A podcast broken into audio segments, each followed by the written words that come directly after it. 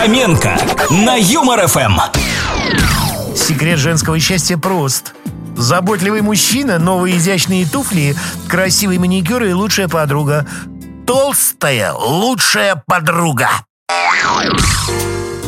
Идеальный муж – это тот, который вовремя приходит домой, покупает продукты, готовит еду, моет посуду, убирает квартиру, занимается с детьми. Вывод! Идеальный муж – это жена. Говорят, друзья на дороге не валяются. Ну, не знаю. С моими всякое бывает. Дрессировщик выпил, львы закусили.